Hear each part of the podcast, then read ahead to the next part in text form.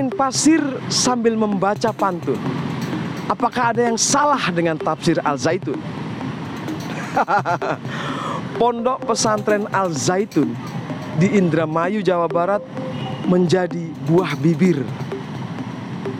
Terutama ketika pimpinan pondok pesantren Syekh Panji Gumilang banyak menyatakan, mengungkapkan dan melakukan sesuatu yang dinilai berbeda dengan apa yang dipercaya oleh umat Islam kebanyakan. Wah, ini berbuntut panjang. Bahkan sampai masuk ke jalur hukum. Tidak hanya itu. Ada juga yang setuju pondok pesantren Al Zaitun dibekukan bahkan dibubarkan.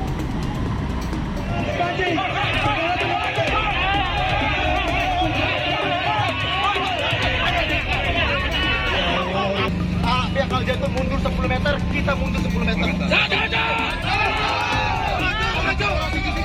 Mereka gunakan SOP yang ada di Istana Negara Republik Indonesia.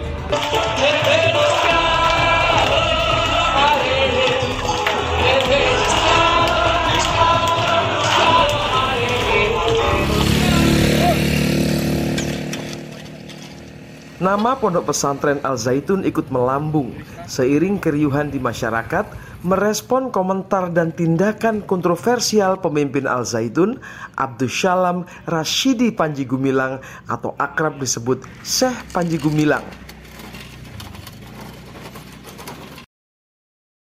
Sebut saja salat berjamaah berjarak dengan menempatkan jamaah perempuan sejajar bahkan di depan jamaah laki-laki hingga menyanyikan lagu berbahasa Ibrani seperti Hevenu Shalom Alehem yang berarti semoga damai menyertaimu.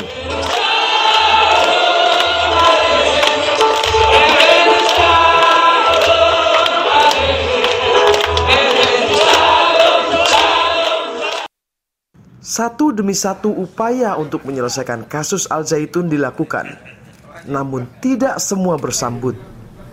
Ajakan Majelis Ulama Indonesia bertemu ditolak. Syekh Panji Gumilang memilih untuk menemui pemerintah, polisi dan media massa yang dipercaya untuk menjelaskan duduk perkaranya. Ruli Kurniawan dari Ruli Files CNN Indonesia salah satu yang berhasil mewawancarai Syekh Panji Gumilang. Ruli diajak berkeliling pondok pesantren Al Zaitun dan diantar langsung oleh Syekh Panji. Banyak orang-orang uh, yang mengerti hal tersebut ini menjustifikasi bahwa ini sesuatu yang uh, menyimpang. Begini, Saya apa? beragama itu hmm. individu. Hmm. Katakan tadi kan cerat, uh, cerita sholat kan, hmm. sholatnya sama enggak? Hmm. Kalau sama, lah cara umpamanya kok ada wanita di depan sholat tidak sholat berapa rakaat ikut ketentuan rakaat karena rakaat itu ketetapan Nah kalau kemudian dengan cara begitu lantas sesat, itu sesat menurut siapa? Itu kebebasan orang per orang. Hak asasi orang per orang. Beragama pun harus ada landasan asasi. Dan Indonesia ini tidak berdasar fatwa. Berdasarkan Pancasila. Ketuhanan yang Maha Esa. Kemanusiaan yang adil dan beradab. Dan seterusnya. Kemudian Undang-Undang Dasar 45 yang memberikan kebebasan untuk memeluk agama, menjalankannya itu dijamin semuanya. Salah satu yang menarik dari uh, informasi yang beredar adalah Ponpes Zaitun uh, melafalkan, menyanyikan ada salam dalam bahasa Ibrani. Iya memang ada. Terus apa problemnya? Kalau kita bahasa Inggris nggak apa-apa. Mm-hmm. Bahasa Ibrani rame. Mm-hmm. Ada hal tertentu kenapa ini menjadi bagian dalam proses belajar mengajar atau ya, keseharian namanya ta'aruf. Ya nas, inna khalaqnakum min dzakarin wa unsa wa ja'alnakum syu'uban wa qabaila lita'arafu. Mm-hmm. Oh, untuk saling kenal mengenal. Perkenalan yang paling baik adalah bahasa. Lalu, bagaimana cara terbaik bagi publik merespon kontroversi di Pondok Pesantren Al Zaitun? Saya berbincang dengan Ketua PBNU Kiai Haji Ahmad Fahrul Rozi dan Direktur Serikat Jurnalis untuk Keberagaman Ahmad Junaidi mengenai hal ini. Secara umum kita ini kan masih baru mendengar dari medsos, baru mendengar dari pemberitaan-pemberitaan sepihak yang tentu saja ini tidak bisa dijadikan dasar untuk menghukum ya. Memang kita kadang prihatin ada statement-statement dari uh, pimpinan pesantren itu yang terlihat nyeleneh ya, tapi kan nyeleneh itu belum tentu sesat ya. Jadi saya kira kan harus didalami dulu. Apakah dia salah omong atau dia cuma sedang genit aja kan ada orang caper umpamanya. Atau memang dia mengajarkan hal-hal yang memang bertentangan dengan syariah. Makanya kalau kita sih lebih berpegangan pada asas praduga tidak bersalah bahwa ini harus tetap melewati proses hukum yang baik dan benar. Jangan sampai kita sesama masyarakat sipil ribut, anarkis itu tidak diperlukan. Jadi kita hidup di negara hukum di mana segala sesuatunya itu harus ada berjalan dengan koridor hukum. Setuju tidak setuju, suka tidak suka, tapi kita tetap harus taat pada hukum yang juga mempunyai asas praduga tidak bersalah. MUI, baik MUI pusat maupun MUI Jabar itu su sudah mencoba tabayun memohon untuk bertemu untuk mendialogkan ya. ini. Tapi Syekh Panji Gumilang menolak. Jadi memang menurut saya ya kalau dia menerima itu pasti lebih baik agar masalah ini tidak berlarut-larut. Tetapi dia punya posisi hukum yang memang dia tidak terikat di bawah MUI. Bahwa MUI itu bukan lembaga hukum. Makanya kalau memang uh, publik atau masyarakat ada yang merasa itu mengganggu atau menyebarkan yang tidak benar, ya yang benar ya melalui proses laporan pada kepolisian. Jadi memang MUI itu bukan polisi. Jadi dia tidak boleh maksa. Tapi kalau polisi Anda bisa dijemput. Makanya saya sih lebih lebih prefer masalah ini diselesaikan dengan koridor hukum. Sebenarnya kalau yang Gus Fahrur pahami, ini kan setidaknya ada beberapa statement kontroversial ya dari Syekh pimpinan Al Zaitun ini ya. Yang pertama tentang Al-Quran, perkataan Rasulullah, bukan perkataan Allah. Kemudian yang dilakukan misalnya sholat berjamaah yang berbeda dan seterusnya lah banyak lagi. Menurut Gus Fahrul ini itu tafsir atau seperti apa sih melihatnya? Saya belum bertemu ya Lumpat Tabayun ya secara potongan yang kita baca itu kalau saya sih melihat sebagai satu kegenitan aja. Jadi seperti Quran itu apakah Nabi, apakah Allah? Ya memang yang datang ya lewat Nabi. Kan kalau orang bersilat lidah bisa aja ya datangnya dari Allah. Tapi lewat siapa? Ya lewat Nabi. Yang berkata siapa? Ya Nabi. Ini sebetulnya logika yang dia sedang bermain-main di logika filsafat atau apa yang tidak mudah diterima orang awam. Soal-soal sholat itu gimana Gus? Sholat id ya. Memang secara fikih ya sah itu sah. Dan di Mekah juga orang jajar lagi perempuan, malah perempuan di depan. Ada loh, tapi ada tapinya, ada tapinya. Tapi itu tidak sesuai yang diajarkan. Bahwa Nabi itu mengajarkan wanita di belakang. Tapi kan tidak selalu itu kemudian mesti sesat. Ya memang faktanya di Masjidil Haram, kadang perempuan di depan kita. Anda sholat di Masjidil Haram. Anda kalau pernah uh, pergi ke Masjidil Haram, itu kan kalau kita sholat di luar, itu kan perempuan ada di depan kita. Itu kan sesuatu yang tidak tidak membatalkan sholat, ya. Tetapi itu yang yang tidak bagus. Itu bukan ajaran, tapi tidak sampai kategori sesat seperti orang kafir, enggak. Jadi menurut saya ini harus dipilah, harus jeli ya. Mana yang sifatnya itu masalah fikih.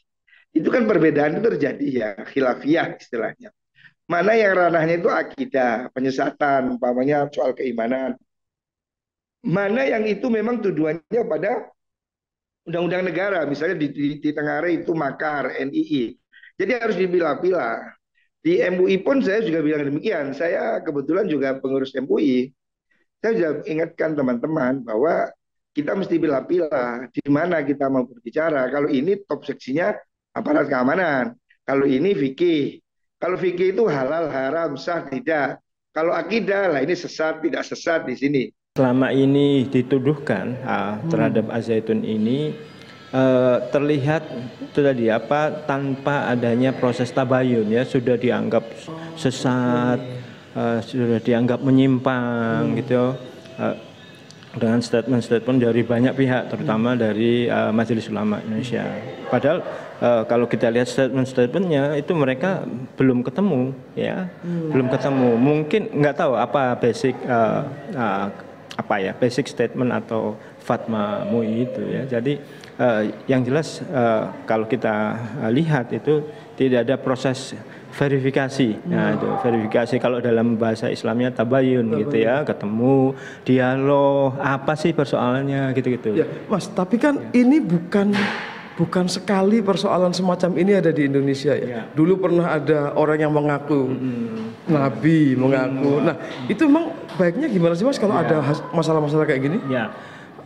Orang apa mengaku nabi, orang uh, apa punya uh, apa interpretasi hmm. yang berbeda bahkan sangat berbeda sangat kontras hmm. dengan kelompok yang utama mainstream kelompok mainstream itu seharusnya ya di dialog nah, tidak ada upaya hmm. dialog ya ngobrol dialog terbuka tabayun ya istilahnya itu tadi verifikasi apa sih persoalannya hmm.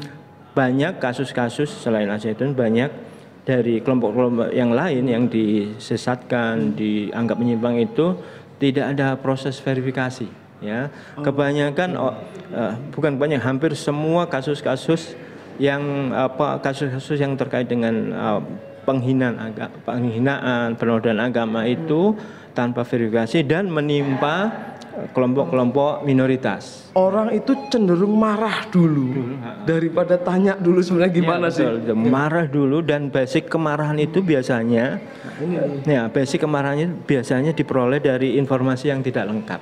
Nah, basic oh. dasar kemarahannya itu berdasarkan uh, termasuk uh, informasi-informasi yang diperoleh dari media, misalnya hmm. dari rumor-rumor ya tidak dari rumor-rumor isu ya gitu yang penggalan wawancara penggalan wawancara petikan hmm. tidak ada misalnya upaya misalnya menggali secara serius mendalam pada hmm. orang yang dituduh misalnya ya ucapan dari misalnya dari ya, Panji Gumilang misalnya hmm. contohnya hmm. Zaitun itu padahal kalau kita lihat kalau kita baca ya dan kita lihat ya di TV ada beberapa tayangan itu uh, menurut saya sih uh, Panji Gumilang kelihatannya kalau dari sisi nasionalisme ya meskipun punya pandangan yang berbeda tapi dia orang yang nasionalis gitu ya, cinta pada negara gitu ya.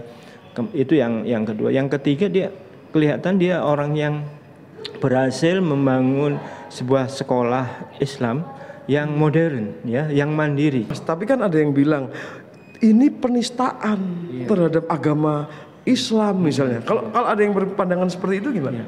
Nah itu yang sebenarnya kata-kata semacam itu biasanya kenanya nggak cuma ini ya hmm. kenanya itu ke kelompok-kelompok minoritas sebelum ini yang kena penistaan misalnya hmm. uh, mantan gubernur uh, uh, DKI Jakarta ya Ahok waktu itu gubernur hmm. ya dianggap penistaan dari potongan-potongan video ya, oh. ya yang sengaja dipotong uh, video misalnya kayak gitu nah itu atau yang lain kelompok misalnya Ahmadiyah ya di Indonesia kelompok mungkin kelompok yang lain ya yeah. banyak saya kira, saya kira misalnya Lia Eden hmm. waktu itu ya biasanya memang itu ya blasphemy law atau yeah. penistaan agama itu biasanya pasti yang kena adalah kelompok-kelompok minoritas. Ini Panji Gumilang sudah dipanggil ke yeah. Baris Krim yeah. kemarin sempat rame. Yeah. Menurut Mas Jun ini sudah on the track atau seperti apa?